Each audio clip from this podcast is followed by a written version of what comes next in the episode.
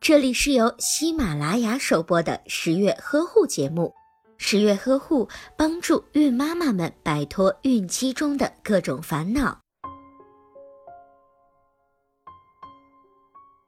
在第十五周，胎儿身长和体重都会飞速的增长，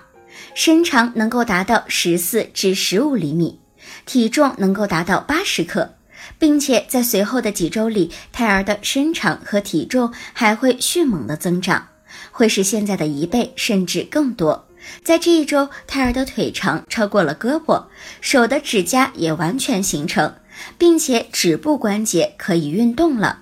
胎儿最大的变化就是能够在准妈妈的肚子里打嗝了，这其实是开始呼吸的征兆。孕中期是胎儿迅速发育的时期。在这一时期，胎儿不仅身高体重会迅速的增加，组织器官也在不断的生长发育，同时准妈妈的体重也会快速的增加，因此需要的热量也会随之增加。为了满足胎儿的迅速发育以及保证准妈妈营养素的储存需要，在这一时期，准妈妈需要调整饮食，增加主食的摄入，以保证充足的热量是很有必要的。